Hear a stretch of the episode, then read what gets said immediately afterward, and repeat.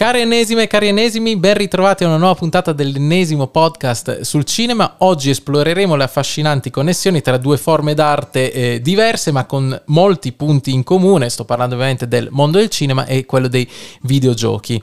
Eh, per farlo non sarò da solo anche perché io sono proprio la definizione vivente di ciò che si chiama eh, casual gamer, quindi un mondo che non conosco molto bene e per fare ciò ho chiesto aiuto a un amico nonché grande esperto e appassionato di videogiochi Nicolas Mercurio eh, redattore di The Games Machine. Ciao Nicolas grazie per essere qui. Ciao a tutti è un piacere essere qui e niente grazie per, per l'invito. Allora Nicolas beh prima direi se hai voglia di raccontare un po' come nasce la tua passione nel mondo dei videogiochi se eh, magari ti ricordi anche il primo titolo che ti ha fatto proprio capire ok questa sì. è la mia mia eh, via voglio parlare di videogiochi? Allora, diciamo che la passione è partita sin da bambino in realtà. 5-6 anni ovviamente non hai idea di quello che, di quello che avresti fatto, capito?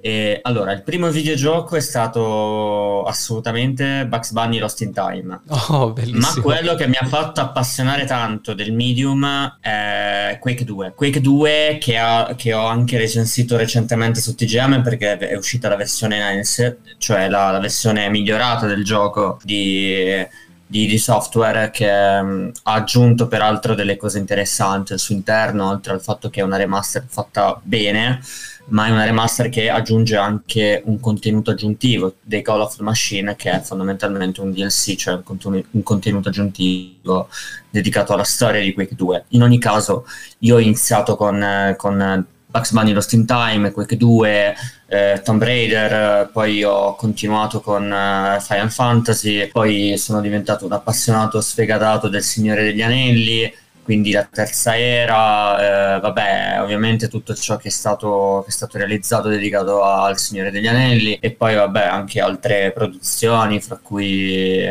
vabbè il classico GTA, eh, cioè qualunque in ogni modo ha iniziato in questo modo qua. La passione per i videogiochi è nata da questa cosa qua ed è nata anche e soprattutto da Hideo Kojima e Metal Gear, dato che è un dato che Hideo Kojima è proprio una, una, un grande appassionato di cinema. Sì, io mi ricordo proprio questi titoli perché ho qualche anno in più di Nicolas, ahimè, e proprio Metal Gear mi ricordo che uscì proprio quando io facevo le medie ed era proprio un titolo imperdibile, tutti abbiamo giocato, sviscerato e si parlava solo di quello quando uscì quell'anno. E già, già in questa prima carrellata di titoli hai messo bene in risalto alcuni titoli, eh, sto parlando del Signore degli Anelli che anch'io avevo per PlayStation 2, forse stiamo parlando dello stesso gioco se non mi ricordo male, quello che ripercorreva allora, anche le battaglie sì. del fosso di Helm, io mi ricordo il gioco sì, allora, la terza era praticamente era, seguiva praticamente la struttura di gioco di Final Fantasy X. Ora, in quel periodo lì stiamo parlando del 2003. Io avevo, allora, fondamentalmente io avevo 7-8 anni, mi pare, una roba di questo tipo, non mi ricordo esattamente. Io sono del 95, sì, avevo 7-8 anni, credo. E quando è uscito io ovviamente avevo anche le miniaturine del Signore degli Anelli, ero mm. Infognato tantissimo col, col Signore degli Anelli e tutto, e tutto, ciò che riguardava Tolkien, avevo anche i libri che comunque mi leggeva mia madre quando ero piccolina e poi eh, ho scoperto più avanti leggendoli eh, insomma da solo. Mm. Quello che sicuramente mi ricordo, come dicevo, la struttura di gioco di Final Fantasy X era stata inserita, implementata all'interno di, di, del Signore degli Anelli la terza era, che è stato fondamentalmente un gioco molto bello perché oltre a mh, dare una propria visione del, del mondo di Tolkien, di, di Ard e quello che volete, dedicato al Signore degli Anelli, soprattutto in ambito cinema, perché comunque ricopriva, cioè eh, restituiva in maniera efficace quello che le atmosfere del del film, oltre che dei libri ovviamente. Era un gioco, videogioco a turni, quindi un classico videogioco a turni di, su Final Fantasy, cioè ispirato a Final cioè tematica, tematicamente vicino a Final Fantasy X, che in quel periodo lì era diciamo il, la croce delizia di Squaresoft. Mm-hmm. perché si, si, parlava anco- si, parlava ancora di Squaresoft e non di Square Enix. Eh sì, e perché niente, in questa, questo... come ti ho accennato in questa puntata mi, mi, piacerebbe parlare sia delle fusioni tra, due, tra ah, le due sì, arti, sì. E, e perché noi molte volte citiamo ovviamente i film tratti da videogiochi, ma ci sono anche molti videogiochi tratti da film e in entrambi i casi ci sono molti esempi eh, più magari non riusciti diciamo benissimo rispetto a quelli uh, validi, però in, ci sono delle eccezioni eh, degne di nota come può essere questo gioco del Signore degli Anelli o come tu hai dei titoli di videogiochi tratti da film eh, degni di nota. Monster Hunter, a degni di nota? Sì. Uh, degni di nota. Cavolo, perché è più complicato, uh, perché di solito no, per cavalcare l'onda del film, ma sì, cioè, sì, no, funziona a un livello molto commerciale. Degni di nota, vabbè, ovviamente The Last of Us. Certo, sì, che Vabbè, poi, di quello ne parleremo tra poco. Eh, ci sto pensando, eh. Ah, e Cyberpunk Edge, Edge Runners. Ah, sì, che, che hanno fatto. Me è 100 volte meglio di, di Cyberpunk 2077. E su questo poi ti vorrò parlare perché io sì. l'ho giocato e lo sto rigiocando ed è uno dei pochi casi mm. in cui mi sono immerso. Ma parliamone subito, no? Perché ti, ti volevo raccontare. Ti ho, sì, te l'ho già accennato quando ci siamo, raccont- ci siamo incontrati perché è un compagno valdostano, eh, Nicolas. e ci siamo incontrati ho detto: Guarda, io sono casual gamer ho giocato a Cyberpunk, mi è piaciuto molto il, il, senso di immersione che mi ha dato nella storia, però allo stesso tempo mi hanno dato tantissimo fastidio alcune cose che ho notato che sono state messe lì, secondo me proprio perché devi, eh, nel mondo dei videogiochi ormai ci dovevano essere delle cose che devono comparire per accontentare i giocatori di tutto il mondo, per non far parlare male del titolo, ovvero la durata. Mi spiego meglio, no? Parte Cyberpunk, adesso per chi l'ha giocato saprà, per chi non l'ha giocato entro un minimo nella trama senza fare troppi spoiler, essenzialmente il, tu sei un protagonista V che dopo un prologo molto bello scopri che eh, ti è stato inserito un chip che nel giro di poche settimane rischia di annientare completamente la tua personalità e essenzialmente di farti scomparire, farti morire, no? Quindi il senso di corsa contro il tempo è molto forte, parti con la trama principale e ti compaiono tutta una serie di missioni secondarie completamente fuori dal mondo, cioè che non faresti mai, cioè tu hai, hai, due settimane di vita, non andresti mai a recuperare le macchine in giro, riportarle al garage.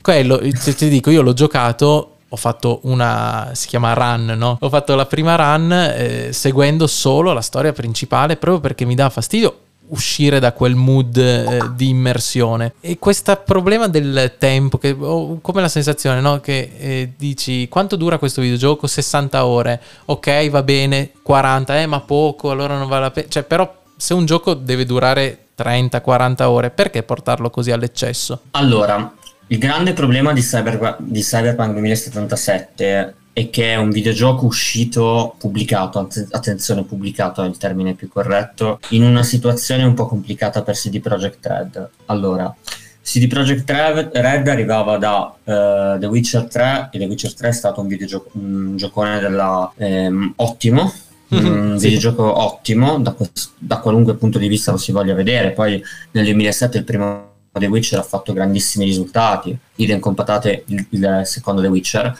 Cyberpunk 2077 è uscito praticamente in un periodo complicato. In ogni caso, quello stavi, di cui stavi parlando prima, del fatto che comunque V in due settimane dovesse cercare di, eh, nel senso, cercare un modo per sopravvivere. Poi ovviamente ci sono varie ramificazioni finali e compagnia cantante, come spesso accade con videogiochi di questo tipo. C'è una roba che si chiama dissonanza ludonarrativa, cioè una roba che fondamentalmente si ritrova, si riscontra in qualunque tipo di videogioco, che la dissonanza narrativa è quella che ha detto praticamente Gianluca. Quando praticamente eh, sei in quella situazione in cui ti ritrovi in, in, in una sorta di, di, grande ampolla, perché allora diciamocelo chiaro, Cyberpunk 2077 è un open world, non è a mio parere il più favoloso degli open world, non è il più originale degli open world, anzi è estremamente classico. E, mh, al netto di ciò, eh, Cyberpunk aveva promesso un'immersione totale nel mondo dei giochi, che brutta però l'immersione, però vabbè, cosa che secondo me è riuscita in parte. Tuttavia,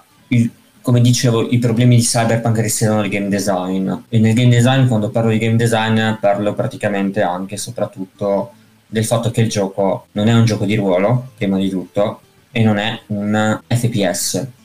Anzi, è un FPS, ma non è un gioco di ruolo. E questo è un errore di comunicazione da parte di CD Projekt Red. Quindi si sta parlando di un gioco che non, è, non rispecchia effetti- in maniera efficace ciò che effettivamente è. Detto questo, comunque è un gioco buono che meritava miglior fortuna, perché ricordo che è uscito in maniera anche abbastanza disastrata, adesso la situazione è stata grazie al cielo sistemata, però ricordiamoci che è uscito in un modo un po' particolare. Sì, infatti io l'ho recuperato proprio sì. a anni di distanza proprio perché sapevo di quello. A parte che non si trovavano PlayStation 5, quindi anche se avessi voluto recuperarlo subito non sarei riuscito, però mi ricordo che fu proprio un'odissea tutto tra eh, glitch. È tra... stato addirittura tolto eh, sì, Poi per la PlayStation 4 hanno fatto proprio una edizione disastrosa, sì. Riguardo al cinema invece, no? Eh, io mi ricordo alcuni titoli che adesso vorrei sottoporti, che mm. forse il peggio, ma allo stesso tempo il meglio, quei film talmente brutti okay. che fanno il giro e diventano dei cult inossidabili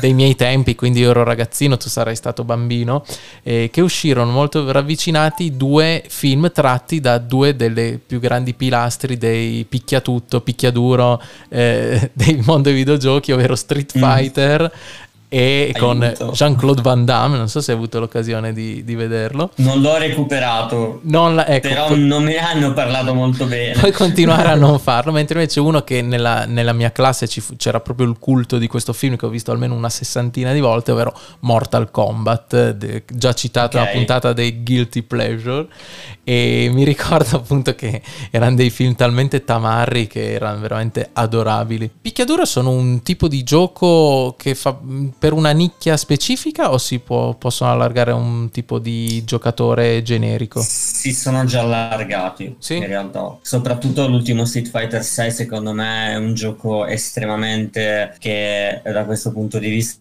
si è espanso tanto, de- continua a essere aggiornato nonostante sia uscito tre mesi fa e non è facile con il picchiaduro riuscire a mantenere questo tipo di qualità Okay. Eh, Street Fighter 6, Tekken e Mortal Kombat sono quei tre pilastri che praticamente legano il mondo del picchiaduro. Poi eh, ce ne sono anche altri, ovviamente, però questo genere è complicato da mantenere. Riuscire a, a tenere, diciamo, salde le, tenere, tenere, tenere l'attenzione su queste produzioni qua è molto molto complicato, però cioè, eh, stiamo parlando di di videogiochi che hanno un, un grande impatto nel, nel, panorama dei videogiochi, cioè nel, nel, nei giocatori, ok? Sì. Sono, sto- sono videogiochi storici. Il fatto comunque che sono usciti dei film su di loro indica il fatto che mi, mi zecca quanto, quanto sono importanti i videogiochi e come sono diventati importanti i videogiochi nel mondo, non parlo in Italia. In Italia ancora da questo punto di vista dobbiamo ancora fare grossi passi avanti, a partire dalla localizzazione, a partire dal, da un approccio differente. C'è la Polonia che ci ha superato da questo punto di vista, anche e soprattutto eh, per quanto riguarda i finanziamenti al panorama videogiochi, di, di videogiochi nostrano e compagnia cantante. E questa cosa è importante sottolinearla, nonostante comunque ci siano dei passi comunque avanti e positivi non significa in automatico però che siano dei passi avanti decisivi. Ritornando al discorso di questi picchiaduro qua, il fatto che comunque siano stati fatti realizzati dei film indica che il medium dei videogiochi è molto importante sì, e, e poi da, ce n'è da investire. Mi dà l'impressione anche che riescano a creare delle fanbase tipo che c'è il team Mortal Kombat, il team eh, Tekken, il team Street Fighter, un po' come fosse Star Wars e Star Trek per dire, no? come se fossero dei culti distinti. A tal proposito ti chiederei, a proposito di Mortal, Mortal Kombat, se tu fai parte del team Scorpion o del team Sub-Zero. Fai attenzione a come risponderai però. Eh. Assolutamente team Scorpion. Ah, male, male, però sì, ne eh, riconosco il fascino. Ah, no, scusa, da, da, buon valdostano dovresti dire Sub-Zero, no? Anche se abbiamo avuto 40 gradi l'altro giorno, quindi... Anche... No, no, è Scorpio per tutta la vita, è un grande. Devo sempre, no, perché io, allora, io tifo sempre, diciamo, per gli, per gli outsider in, quel, in qualche modo, per cui eh, mi, viene, mi, viene, naturale, mi viene naturale, diciamo, andare sotto quest'ottica qua e, e fa, fa, molto ridere come cosa. Poi soprattutto perché è un personaggio molto importante di, di Mortal Kombat, lui è storico, è dal 92 che esiste, è stato, è stato addirittura una delle mie prime scelte. Eh sì, sì, Anzo sì. Asashi è, è fantastico, è, mi ricorda tantissimo un altro giapponese, un altro, un altro videogioco in realtà da bambino giocavo tanto a Samurai Warriors, che è fondament- Samurai, Samurai Warriors 2 che mi era stato regalato, okay. e c'era un personaggio che è realmente esistito, cioè Torianzo, che, pro- ah. che peraltro comp- pare anche in Kill Bill. Sì. Cioè, nel, non so sì, se citato, ricordi, certo, io... il eh, creatore di che Katana. Ci Torianzo nel... sì. Che ci fa Torianzo in Kill Bill? E io lì, io lì ho detto, ma quindi è sopravvissuto, quindi è immortale. e avevo fatto, iniziato a fare... E invece poi ho scoperto che la storia del Giappone ha delle, ha delle, ha delle, ha delle, delle cose bellissime e non, non, avevo idea. Ecco, insomma, questo è tutto ciò che da dire su Scorpion. sì, io sui piccaduro mi ero lanciato qualche anno fa in Fighter Z, quello di Dragon Ball, e avevo apprezzato sì. molto la, il modo di rappresentarlo, no? proprio come se fosse il cartone con quel tratto 2D. Eh, vabbè, che io mi porto sì. dietro tutti i Dragon Ball che ho giocato alle medie, tipo il, il terrificante Final Bout, che però ai nostri tempi sembrava avanti secoli, no? Perché era in quella grafica sì. 3D che adesso la vedi ti fa ridere, però all'epoca era comunque qualcosa di clamoroso per noi ragazzini, ingio- completamente ingiocabile. E se facevi Goku piccolo o Pan avevi vinto perché erano talmente bassi che gli altri non riuscivano a colpirli, tanto per renderti l'idea. Quindi lanciato sto Fighter Z, eh, mi divertiva molto giocare da solo, però poi quando ho provato a fare le partite online è uno di quei giochi che poi giochi contro gente che non ti lascia neanche un secondo per rispondere, cioè è impossibile proprio, o, o, ti dedichi a giocare a quello sei completamente fuori, infatti guardavo ogni tanto no, qualche video. Con qualunque tipo di videogioco di questa caratura qua, eh, non credere che comunque tu ci devi mettere praticamente... Allora, ci sono persone... Allora, io un gioco che riesco a giocare con altri, ad esempio, sì. è Sea of Thieves di Rare Studios io riesco a quel, quel, gioco lì riesco a giocarlo tranquillamente, ok? È un gioco cooperativo in cui devi praticamente arricchirti in un mare sconfinato. Peraltro c'è il mare più realistico, anzi fotorealistico del, del mondo dei videogiochi e peraltro eh, Xbox e Rare Studios hanno collaborato con alcuni dei più importanti eh, film, diciamo, e anche videogiochi in realtà un importante film che è Pirati dei Caraibi. Ah. Queste, ci sono anche queste cose qua, pensa un po'. E, ehm, con Pirati dei Caraibi hanno fatto una, coll- una collaborazione che è durata un anno, è durata molto tempo, un evento che praticamente è durato tantissimo, c'è ancora in realtà, non è un evento ma è, un, è un'avventura piratesca che si può affrontare quando si vuole e eh, adesso stanno, lo stanno facendo invece su Monkey Island Ah, dopo bellissimo. Return to Monkey Island che è stato pubblicato, il grande ritorno. Quello dovrò trovare il tempo bel, di giocarlo eh, perché Monkey ric- Island è eh, bellissimo. Il, I primi due li giocavo da bambino con mio padre sul computer e mi ricordo le, la battaglia lì di insulti, proprio straordinario. È bellissimo, è bellissimo, non c'è niente da dire. Uno di quei giochi bellissimi di cui se ne parlerà anche nei prossimi 40 anni, è storia del videogioco fondamentalmente, come lo è stata Quake, Doom e Wolfenstein e un sacco di altri giochi, anche perché comunque la, sto- la storia di, di, questo, di, questo, panorama l'hanno fatto i software, Square Enix, um, Neversoft, uh, Rockstar Games quando um, non ha scoperto i soldi e sto scherzando e, e, direi anche From Software. E riguardo sì, sempre sì. a Monkey Island, proprio mi ricordo come fosse, cioè l'importanza proprio del dialogo, della creazione dei personaggi, c'era una grandissima attenzione a rendere qualsiasi dettaglio comunque eh, importante, ma anche estremamente divertente, gustoso, ed era un po' l'epoca di, dell'avventura, si chiamano avventure grafiche, no, come si chiamavano? Sì.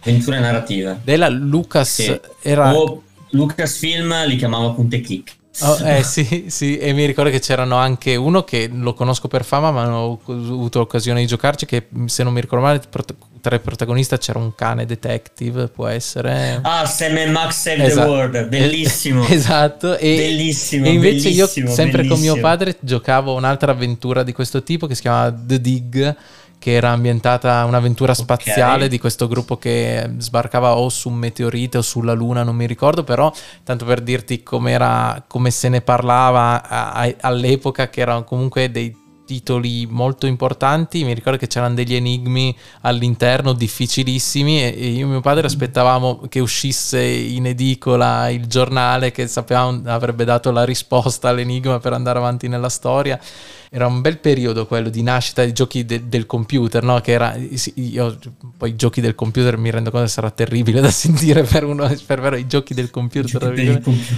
E, no, e, tipo, non ti preoccupare, ho sentito di peggio. The, The Hospital, Theme Park, eh, Dungeon Skipper, tutti sì, questi giochi. Dungeon Skipper. Fantastici, fantastici. Alcuni di essi non li ho giocati, eh, te lo dico sinceramente. Eh, beh, perché piccolo, qua stiamo proprio a preistoria, ti dico, c'era proprio... Sì, no, questa è la... Windows, sì, neanche Windows 98, quello prima di... Cioè, potrei dirti, hai mai sentito parlare di Kingsfield? No, no. È di From Software, è stato uno dei primi, il primo videogioco di From Software. Ok. Per chi non conosce From Software, sono quelli di Dark Souls. Sì. In parole povere. Ok? Sì, sì. quelli di Elden Ring che ho giocato come se fosse GTA 5 perché io sono uno scarsone, allora prendevo no, il cavallo, andavo in giro per il regno, guardavo i trucchi su YouTube, tipo dove farmare, che ti mettevi in un angolo, che combattevano tra di loro, cioè proprio così da, da giocatore misero proprio. No, io l'ho giocato, allora, non è il mio gio- videogioco From preferito, il mio videogioco From preferito è Sekiro Shadows Die Twice. E lì non mi sì. si sono inoltrato perché la sua fama l'ha preceduto, cioè nel senso io sono un po' di quelli che purtroppo la se c'è la modalità facile o storia, vado su quella. Cioè, infatti, a, a Cyberpunk l'ho giocato a difficoltà scimmia maestrata. Cioè, se avessi messo una scimmia col joystick, avrebbe giocato meglio di me, probabilmente. No, vabbè, dai, non devi sottovalutare. Allora, in realtà, Sekiro, eh, non appena ci prendi un po' di, di manualità, diventa una roba abbastanza approcciabile e anche facilmente eh, passabile. Diciamo. Nel senso, diventa facile da, da gestire, ok? imparate come si riflette quant'altro, imparate i mikiri, imparate i pattern, dei, i pattern dei, dei nemici, diventa, molto, diventa, in realtà molto semplice. Il difficile sono le prime 15 ore. Okay. Io l'ho finito in 80 ore, mi è durato praticamente da quando è uscito, cioè è uscito, io mi ricordo ancora quando è uscito, è fantastico. è uscito il 21 aprile 2019 Okay. Io il day one me lo sono fatto tutto, me lo sono preso il day one, ci ho giocato per praticamente un mese e mezzo dopo aver giocato a Dark Souls, era prima che scrivessi i videogiochi. Quando, inizia, quando, cioè, quando l'ho, l'ho, giocato l'ho finito a Pasqua, okay. contro il boss finale. È una cosa che fa molto ridere. Non, non dirò perché fa ridere, ma fa ridere. E, e quindi niente, eh, questo è il discorso, questa è la magica storia di come di come, di come, è, di come ho concluso Sekiro. Okay. È stato un videogioco che mi ha riempito tanto, che mi ha fatto felice a livelli molecolari, che vorrei, è uno di quei giochi che vorrei dimenticare per, per rigiocarmelo dall'inizio alla fine. Ed fatto... è uno di quei videogiochi che ovviamente in pochi hanno capito e che infatti ci sono un sacco di recensioni negative, ma è complicato, è complicato, ma è scritto così. Mm. Mi ha fatto sorridere e ciò dice lunga sulla comunque capab- caparbietà, la, la, tenacia di voi videogiocatori che hai detto bisogna tenere duro le prime 15 ore, pensate io che di solito, cioè se tipo al quarto tentativo non ce la faccio, sono già demoralizzato e sulla via di, di abbandono, però giustamente è, tutto quel discorso, no? che ovviamente se è una cosa poi ci mettiamo più fatica, ci dà più gratificazione che, che è oggettivamente vero, sì, assolutamente.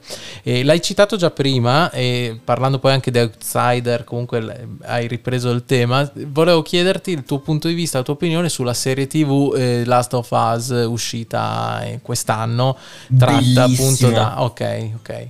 È bellissima.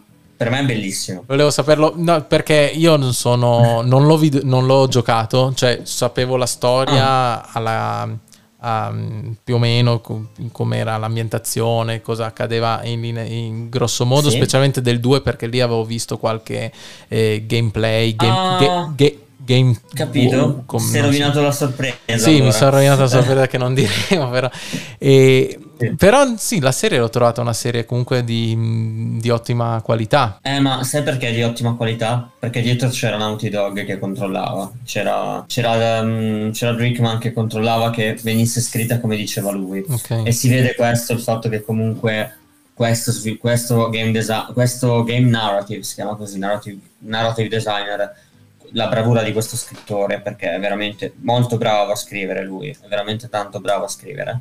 Il, allora, il primo di Last of Us è stato un gioco in realtà estremamente normale, dal punto di vista di storia e quant'altro, ma era il rapporto fra Joel e, ed Ellie a essere il motore, il motore trainante no? sì. della, della, narrazione del gioco, oltre che comunque un, una struttura ludica che, ribadisco, non è così trascendentale, non è così innovativa, non lo è mai stato, era il punto di forza di The Last of Us, è la storia, come lo è The Last of Us parte 2.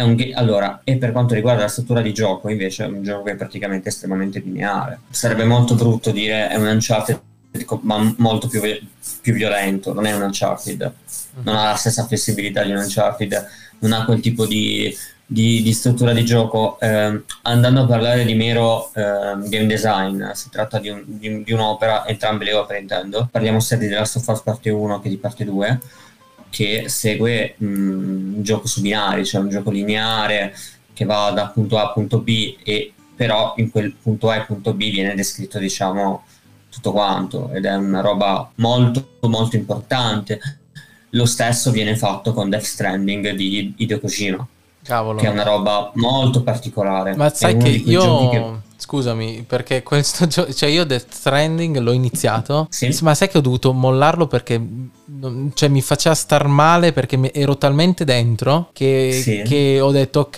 e poi era anche un periodo della mia vita un po' complicato, tante preoccupazioni, mm-hmm. tante ansie e l'ho messo da parte, ho detto ok, no, non è il momento per giocarlo. Poi con la colonna mhm. sonora, mm-hmm. con i Low Roar, se non sbaglio. Sono bravissimi. Que, quell'album davvero, infatti mi è, mi è, dispiaciuto che è mancato il, il cantante, sì. che poi era il sì. pilastro del gruppo, quindi è davvero è un'opera che poi ti dico, l'ho mollata dopo una decina d'ore, quindi immagino che nemmeno ma- eh, sarò quasi all'inizio praticamente ma boh, talmente... Sì, considerando che le, le cutscene iniziali durano 5 ore, si sei all'inizio. Talmente immersivo che ho detto, beh, me, mettilo in stand by e recuperalo poi quando sarà il momento e probabilmente questo momento sarà anche è, è prossimo, perché sicuramente è uno di quei titoli che voglio eh, riprendere. Un errore, che per, l'unico difetto che mi sento di dare a quel, a quel titolo è che ci ha messo il faccione di quello di Walking Dead cioè, questo proprio mi ha. l'ho trovato un po' impattante. Non tanto per quell'attore, poveraccio, poteva esserci chiunque, sì. però un volto noto, capito? E quello mi ha, eh, mi ha un eh, po'. Norman Reedus, intendi? Io invece sì, ma, ma fo- stavo mettendo. Ma... Allora, poteva essere chiunque sono, per dire, però. Ci sono due personaggi. Allora, ci sono pochi personaggi al mondo che mi hanno convinto come. Insomma, come, come Norman Reedus in, in, Walking Dead. Per, che è impersonato, che è impersonato è Sam Porter Bridges in uh, Death Stranding uh-huh. e lui è lui è fantastico, lui è un attore fantastico. Sì, sì, ma io ti parlo proprio per di vedere un volto che conosci già in altri contesti, solo quello mi ha sì. dato un po' ah, di... Sì. Ah, sì, sì, ho capito. In The Walking Dead, io The Walking Dead l'ho seguita dall'inizio. Io l'ho seguita, anzi, l'ho seguita dall'inizio e l'ho seguita alla, fino alla fine. Quindi mi sono passato praticamente tutte le stagioni. Nell'ultimo periodo divent- era diventata una, una, Si vede che avevano, diciamo, smarrito un po' le idee, dovevano allungare anche il brodo con la sparizione di un personaggio chiave che non dirò chi. Mm-hmm. Poi hai capito chi è. No, io sono. L'ho mollata alla fine della quarta io. Ah, io sono... invece ho continuato eh, imperterrito a godermela tutta, quindi ci sono dei personaggi molto importanti, quindi non ti, non ti citerò Negan e altre eh, Sì, altre ho visto perso- solo la scena mazza- delle mazzate di Negan, me, son- me l'ero spoilerata quella. Eh, lascia pe- eh, quella scena lì io penso di non... Allora, io ho odiato ben pochi per- personaggi in, The, in The Walking Dead, in realtà anche in Game of Thrones, ma Negan lì lo, lo, lo disprezzavo poi ho imparato ad amarlo ed è diventato il mio personaggio preferito di The Walking Dead. Ah.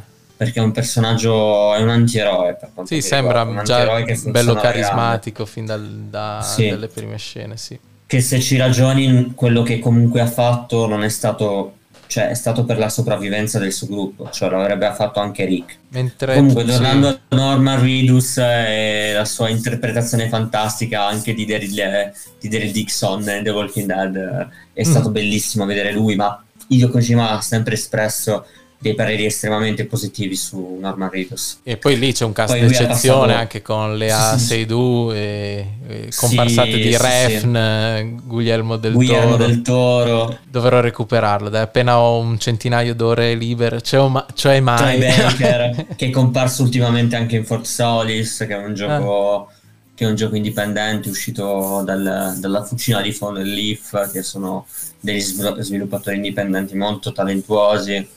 Sì, è un gioco che ha preso anche dei bei voti. L'ho recensito io su TGM ed è un, un gioco molto molto carino. È Dura 5 ore. Proprio un gioco come Death Stranding è proprio il cardine della puntata di oggi che diciamo del mondo, mm-hmm. di come sì, siano esatto. collegati i mondi del videogioco e del cinema, perché comunque quella è un'opera estremamente narrativa, immersiva, no? E, e, e cioè, sceglie, sceglie un cast d'attori alla figa, fine. La cosa figa di Death Stranding sono le connessioni hai capito? Mm-hmm. E questa roba l'ha sempre detta, cioè questa roba l'ha sempre dichiarata Hideo Kojima io voglio creare una roba che sia interconnessa fra cinema e videogioco e lo fa attraverso un'opera che parla di connessioni, cioè rifondare gli Stati Uniti d'America, rifondare l'America come era un tempo, dando diciamo nuova info a quell'America che è caduta a causa del Death Stranding, che ripeto sono delle bombe enormi che hanno fondamentalmente distrutto ciò che era la Terra e hanno dato origine appunto al Death Stranding, cioè a una sostanziale fine del mondo post-apocalittica che però non, non è risultato la fine per noi ma non è risultata neanche la fine per gli altri cioè nel senso sì. quello, che, quello, che, è venuto dopo sono le IA cioè delle, sì, le, le, le, le, creature arenate, le CA che sono fondament- fondamentalmente sospese fra la vita e la morte. Questo, questo è quello che ha creato Hideo Kojima per dire. Mm. ed è soltanto praticamente la punta dell'iceberg Sì, e un'altra opera che sto giocando invece in, queste, in, questo mese, in queste settimane, tra l'altro recuperata grazie anche a una recensione che hai scritto tu su The Games Machine, Final, Final Fantasy XVI, e che non mi sarei avvicinato perché non ho mai giocato a nessun Final Fantasy, quindi non sai mai come magari sì, esce sì. Scream 6 per dire, dici, ah ma non ho visto gli altri 5 sì, prima, però anche allora, grazie al tuo articolo ho capito che era... Sì la recensione l'ha scritta da Nero, cioè un nostro collega. Ok. Io ho scritto uno speciale lungo sulla narrazione e il game design. Sì.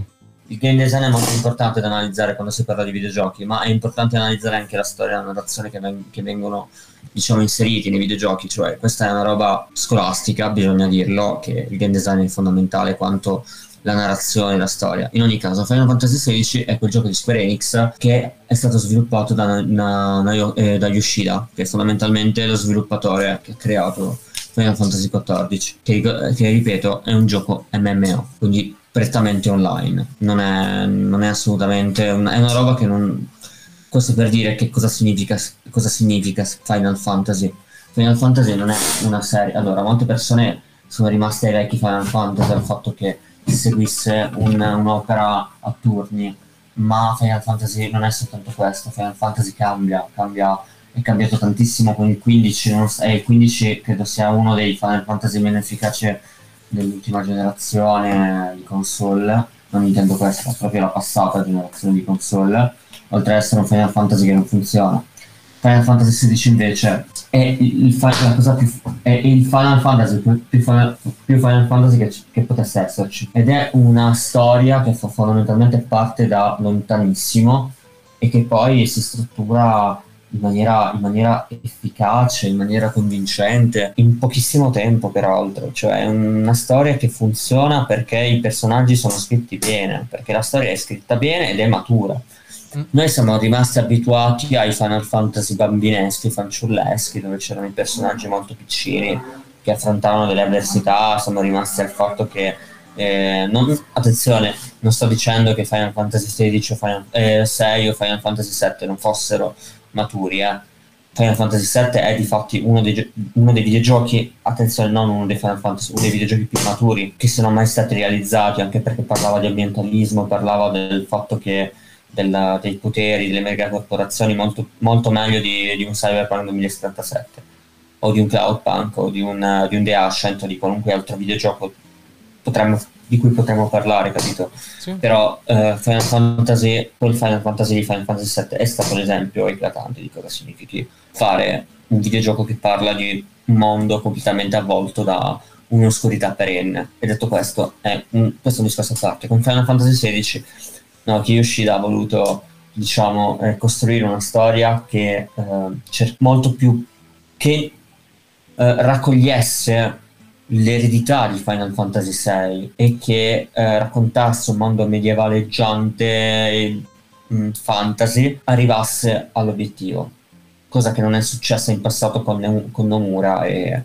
e Final Fantasy XV. Quindi ecco, era quello l'obiettivo. La cosa dura era cercare di arrivare a quello scopo lì.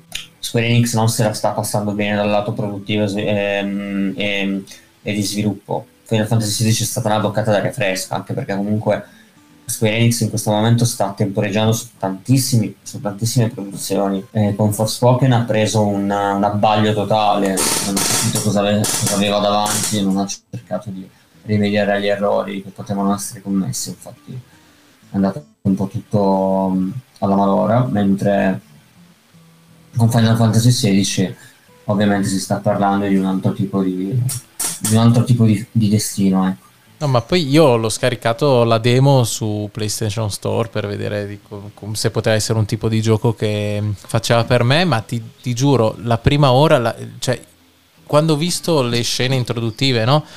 Mi sono proprio detto, ma cioè, il livello di regia che ho visto in questi 20 minuti non li ho mai visti in un videogioco. Cioè, mi ha lasciato davvero a bocca aperta. Tant'è che poi, continuando, molto, continuando il gioco, poi che te l'avevo anche scritto, la cosa che mi divertiva è che, cioè, quando finivano le scene, mi veniva proprio a pensare: ma che palle, adesso devo giocare. Cioè, volevo davvero vedere perché era, era bellissimo. Poi anche il gioco, il sistema di combattimento, anche questo, gio- difficoltà scimmia maestrata. Quindi sono praticamente sì, sì, onnipotenti. No, sono onnipotente. in realtà, sai, cioè, eh, no, ma poi non, è un gioco, non è un gioco complesso. Cioè, poi io anche essendo di solito, poi avendo anche eh, tre bimbi, lavoro, ho poco tempo per dedicarmi. Questo richiede tempo perché comunque ci sono dei filmati anche di una durata impegnativa, però sono talmente belli eh. che, che, li vedi volentieri, però sono più dell'idea che mi piace accendere e menar mazzate. Cioè proprio una cosa... Ah, io l'ho finito dopo 125 ore. Ah ok, grazie, questo è incoraggiante. Non ce la facevo più. Però anche qua, no, capito? Una piccola critica che è la stessa di Cyberpunk 2077 eh, sto giocando, una storia è bellissima, cioè ma perché devo consegnare le zuppe eh, al ristorante? Cioè ma perché mai dovrei farlo? Ma non lo faccio, cioè missioni secondarie. Poi lo so... No, era un, una so. delle missioni secondo me più inutili che siano mai state scritte e proposte all'interno di Però anche lì informando ho detto che le, che le, missioni secondarie non sono sicuramente il punto forte del gioco, però servono, cioè sono belle dal punto di vista narrativo perché ti... Ma ti allora, dopo dei... superate le, le 25 ore diventano belle. Okay. Questo è eh, bello. Okay, okay. È sempre incoraggiante quando si fa i videogiochi. Fa, no, ma sono solo i primi, le prime 20 ore. No, ma sono solo dopo le 30 ore. Sì, no, sono, dai, che non dopo le 25 po- ore io due palle. Eh, ma non sono poche. 24 ore ti giochi Blasphemous 2, lo finisci, lo completi. E Blasphemous 2 è un Metroidvania estremamente complesso che è recensito su TGM per dire. Hai già tra- trattato il tema, poi so, io seguendoti, siamo amici su Facebook e molte volte tratti anche questi discorsi. E c'è una fanbase dietro i videogiochi che mi sembra ancora molto più, tra virgolette, tossica, molto più polemica sì, rispetto a, al cinema, e già il cinema lo è molto, però nel mondo dei no, videogiochi... No, lo è assolutamente, guai a parlare di robe complicate, di game design, di localizzazione. Allora, sembra un discorso un po' brutto, però va, va fatto la localizzazione in Italia, perché non vengono localizzati i giochi in italiano? Attenzione, Final Fantasy XVI è localizzato sia in testi che... Ok, per localizzazione intendiamo che c'è Fantasy la traduzione doppiato. dei dialoghi, do, del eh. doppiaggio e i sottotitoli. Ma ad esempio Force Solis non è, do, non è localizzato né, con, uh, né in, cioè in, in, italiano, è localizzato in polacco. Mm-mm. Non è localizzato in italiano per farci capire, come dicevo prima, che l'Italia non è un paese che attira per investire nei videogiochi. Cioè, mi dispiace dirlo, ma è così. Che poi è, dico... è, è, curioso perché comunque nel resto del mondo, a meno che... Cioè, io sapevo che l'industria dei videogiochi fattura mol, più di tutte le altre arti messe insieme, no? Cinema e musica sì, fanno meno che... È che fattura sì, ma il fatto che fatturi dovrebbe darti un pulpito e dirti ok, dobbiamo investire anche noi, dobbiamo cercare i, i metodi giusti per arrivare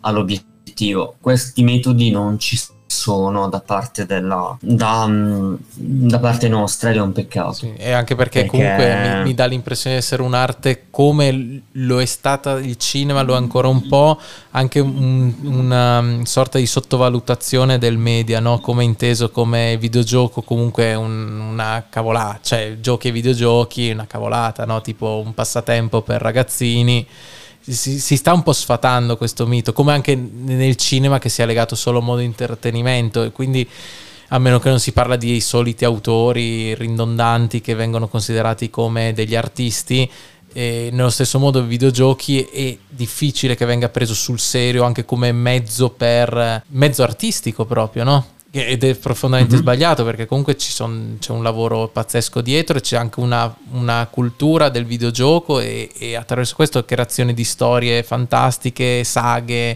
eh, che entrano nell'immaginario collettivo. Però qui in Italia specialmente mi dà sempre l'impressione di essere un po' ancora indietro anche su questo. Sì, ma siamo indietro perché negli ultimi vent'anni, ribadisco, non c'è stato quel tipo di investimento che c'è stato altrove. Eh, giusto perché voi lo sappiate, ehm, in Polonia ci sono proprio lezioni dedicate a game design anche ai bambini e vengono fatte delle lezioni eh, con videogiochi.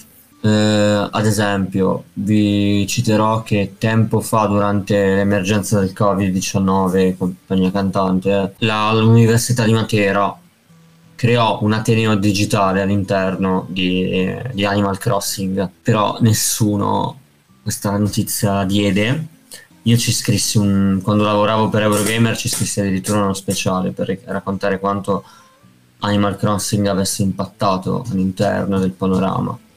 Cioè Animal Crossing è stato un videogioco molto importante da questo punto di vista. Sì, certo. Peccato che purtroppo non sia stato effi- effi- ehm, non sia stato raccontato nel modo nei tempi corretti. Perché e i, poi anche i media, sì, sì. poi è, usci, è usciva in contemporanea con Doom, per, Doom Eternal. Per mm. cui... no, ma i mezzi di comunicazione italiani, al di fuori dall'internet, che invece lì ci sono tantissimi canali YouTube, Twitch, e, e, e riviste, magazine che fanno un ottimo servizio.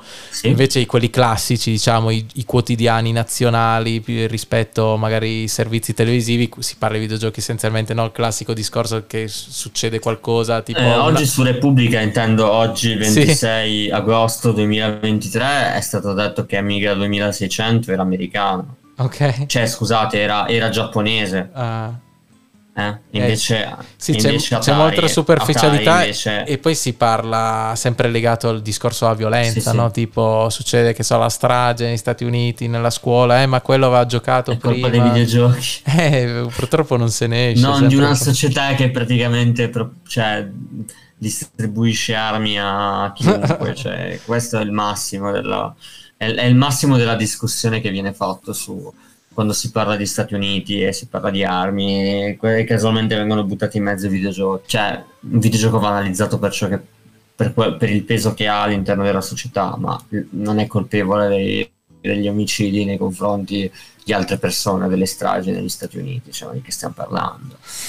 è, una roba, è, una roba, è una roba assurda, cioè anche solo da concepire. Senti Nicolas, io ogni puntata chiedo all'ospite di consigliare un film in base a quanto ci siamo detti nel corso di questa oretta. A te chiederei se hai voglia di consigliare un film, no, un eh, videogioco dove la componente narrativa è estremamente importante, quindi vis- sì. viene vissuto come un film di magari qualche ora in più, come okay. diciamo, però. Va bene. Immortality di Sam Barlow. Che cos'è Immortality? Immortality è... Allora, chi è Sam Barlow intanto? Sam, Bar- Sam, Barlow, eh, Sam Barlow è stato game designer di, di Silent Hill e di Silent Hill 2 è stato su- successivamente ha lavorato a videogiochi come Story, come Telling Lies e via discorrendo, ma Immortality è secondo me uno dei videogiochi più belli dell'anno scorso ed è stato pubblicato ed è, stato, ed è arrivato a tantissimi giocatori. E, ehm, è attualmente gratis, cioè gratis non è gratis Game Pass, ma è attualmente su Game Pass ed è, è su Steam ed è un gioco che fondamentalmente ti mette, racco- ti mette um, ad affrontare tre, tre, tre vari racconti di, mm, su, una, su, una, su, un personaggio, su una protagonista che praticamente si ritrova in una mm, in, in protagonista di tre film. Lei e sono stati Manu Gage è un'attrice e sono stati proprio presi degli, att- degli attori veri e propri e il compito del giocatore che diventa anche spettatore è quello praticamente di ricomporre le varie, le varie pellicole per arrivare alla scoperta della storia. Ed è uno dei videogiochi più belli, secondo me, che sono... è molto particolare, non, ed è una storia molto molto intensa ed è, potrebbe farvi piangere. Potrebbe farvi anche riflettere, io spero vi faccia riflettere in realtà. Non lo conoscevo, mi hai, mi hai convinto, sembra veramente molto accattivante. Poi stanno girando abbastanza questi tipi di film di, scel- di, di videogiochi con scelte, no? Mi era capitato sì. di trovare sul, mm, sempre sullo store che mi ha incuriosito, però non so se si tratta di un gioco di qualità o meno, se non mi ricordo male il titolo dovrebbe essere tipo The Quarry, The Quarry, una cosa tipo The su, Quarry di su... sì, io l'ho recensito The Quarry. Ah, allora andrò eh, poi a Sì, allora recuperare. è un'avventura narrativa, come lo è Far Solis in realtà, uh-huh. dove praticamente le tue scelte allora è un tipico horror qui ci starebbe molto bene a parlare di horror Federica Cremonini, però sì, ovviamente... Che sarà, spero, ospite sì. Nella puntata speciale di Halloween. È una grande Federica, peraltro. Sì, è eh, stata l'anno scorso anche ospite qua, una bellissima puntata sull'horror, se volete recuperarla la trovate scorrendo il podcast. E no, ti dicevo, mi, ha ricordato un po' come impostazione anche un gioco che ho giocato, pensa, per, sull'iPad, quindi non era la grafica componente più okay. importante, però che era uscito anche nelle varie piattaforme, il gioco di Walking Dead, già di cui ne abbiamo parlato parlato, okay. che è uscito tipo, Aspetta, tipo una decina d'anni fa. Di, era quello di... Aiuto, forse ho capito di niente. Era sempre eh, un'avventura che tipo vai a destra, vai a sinistra, cambia la gomma, fai un'altra telltale, cosa. Telltale Game? Mi sembra di sì, sì, non vorrei dire... Ok, un... The Walking Dead stagione 1 con... Che c'era, il protagonista un uomo di colore con, che trova sì, una ragazzina. Okay, sì, e mi era eh, piaciuto, okay, è molto, sì. molto bellino. Sì, è bellissimo, Mm-mm. è bellissimo. Bello. Ma il loro miglior gioco secondo me è è Tales from the Borderlands. Non so se avete mai giocato a Borderlands avete mai sentito parlare di Borderlands e tutto il mondo legato a Borderlands. È uno dei, degli sparatutto migliori in prima persona, migliori del, degli ah. ultimi 15 anni, credo. Addirittura. E, sì, sì, secondo me sì. Borderlands è un giocone. Ma Tales from the Borderlands è praticamente un'espansione massima di tutto ciò che riguarda la lore attorno a Borderlands. Borderlands è quello che e... sulla copertina c'è un uomo con una maschera, se non mi ricordo male. Sì, a esatto. petto nudo con una maschera. Esatto, ok, esatto. ok. Esatto, si fa, fa, è bellissimo. E, e sempre i produttori hanno fatto anche quello di Ritorno al futuro o sbaglio? Sempre avventura di quel tipo sì. impostata così? Allora, no, Gearbox ha fatto Borderlands e ha fatto i, i, i Telltale Games ha fatto Tales from the Borderlands in collaborazione con Gearbox, mentre quello che stai parlando tu di Back to the Future l'ha fatto Telltale. Nicolas, mi è venuta in mente una domanda che volevo farti prima quando hai parlato della nostra situazione nazionale, poi mi sono dimenticato di fartela in quel, in quel momento. Sì. Eh, ma in Italia esistono case di produzione di videogiochi? Ci, si muove qualcosa nel mercato o sono magari sì, del, sì, delle intelligenze muove, italiane che vanno a lavorare per eh, altre produzioni estere? Allora, in Spagna ci sono i Trogo Blights Games che però sono una casa, sviluppat- è una casa sviluppatrice italiana che però è trapiantata in, uh, in Spagna. Ci sono poi i, mm, c'è Kibu Entertainment, quindi Timothy at Tower of Mu, che è uno dei videogiochi molto, è stato premiato addirittura in Giappone, ah. è, mm, stato, è molto importante come gioco, a mio parere. Poi Ravenous Devils, c'è Solstice di Replic, di Replic Game Studios, c'è eh, probabilmente me ne dimentico qualcuno, Ehm, ci sono anche i videogiochi di ehm, sto cercando di ricordare eh, perché ce ne sono veramente tanti in realtà. Ah, c'è Freud beh. Bones di Axel Fox e c'è Imago Beyond the Nightmare. Cioè ci sono tanti videogiochi in questo momento e anche alcuni di essi sono Enotria che sarà un source like che uscirà a breve. Ah, Insomma, ci sono tante eh, mi, mi fa piacere perché poi essendo come ho detto uno che non è super, cioè che non, non super, non è quasi per niente esperto o, o conoscitore di questo Parte mondo. di questi giochi qua li ho recensiti io, per cui ah, Ottimo, ottimo. Beh, beh, è bello che si muova qualcosa anche perché diciamo che no, eh, c'è, c'è, è un mercato che sarebbe da folli non esplorare, non solo dal punto di vista economico, ma proprio anche del, dell'interesse perché, e della, crea- uh, della, creatività. Stavo dimenticando, stavo sì. dimenticando anche Bud Spencer e Terence Hill. Cioè ah, quello visto, quello Bud Spencer e Terence Hill, bellissimo. Eh, ed è bellissima come cosa. Questi, eh, uno... questi, titoli si trovano molto su Steam perché sono o, o, o sono anche sono sì. Sono su PlayStation, sono su Xbox, sono su Steam. Ok, quindi... Un... Sono dappertutto. I giochi di Bud Spencer sono dappertutto. E i Tennessee sì. sono dappertutto. Sì, sì, te li linko. è quello di, sì, ma è, che è un'avventura, no? Che, che è, è, tipo Crocodile, no, è Cadillac and Dinosaurs, tipo, no? Una, no, un arcade. È un, allora è un bidimensionale. Sì, che vai avanti. È un bidimensionale a scorrimento laterale. Sì, figo, figo, figo. Tipo i classici sì, sì. cabinati che c'erano anche ne, quando era Esatto, quando ero ma più figo secondo me. Sì, sì, sì. sì. Eh, quello sarebbe, quello lo recuperò, eh, recupererò perché mi, mi, mi, ispira un sacco e poi quei tipi di giochi erano estremamente divertenti a fare, penso, i classici Metal Slug o il classico Tartaruga Ninja, Lost in Time. Esce a breve peraltro. Come? Ah, il film dici? Il film, ma ah, esce sì. anche il videogioco a breve. Ah, ne esce un altro. Non era appena uscito Shredder, sì. che ho giocato con Quello le mie bimbe Zoe e Selene. un altro. Eh, sono belli. Io giochi a Tartaruga Ninja mi ricordo che ce li avevo per la Nintendo. Avevo uno che era difficilissimo, che in pratica e non mi ricordo come si chiama, però è uscito nella Kawabonga Edition che è uscito per Switch, sì. eh, che in pratica tu avevi, potevi usare le quattro tartarughe, però avevano una vita ciascuna e e quando schiattavi, quando schiattavano tutti e quattro era finito e c'era una grafica molto molto raffazzonata, diciamo, era un po' un film, cioè un gioco di quei tempi molto difficile, mi bloccavo sempre in un punto che non riuscivo a fare un salto nelle fogne, finivo se- sempre nelle, nelle, acque putride, mentre invece quello Lost in Time l'avevo, l'avrò giocato 300 volte, una, una goduria proprio. Bene, bene, mi fa piacere sapere che ne uscirà un altro a breve. Va bene, sì, senti sì. Nicolas, eh, io ti ringrazio per questa bella chiacchierata. Grazie a voi. È stato molto Grazie interessante, è stato molto formativo e l'invito è quello di seguire i tuoi social, seguire The Games Machine, Nicolas Mercurio, Grazie. redattore e Valdostano finché non scapperà. Finché non scapperà. e grazie, l'appuntamento invece con voi è venerdì prossimo per una nuova puntata dell'ennesimo podcast sul cinema. Ciao a tutti. Ciao.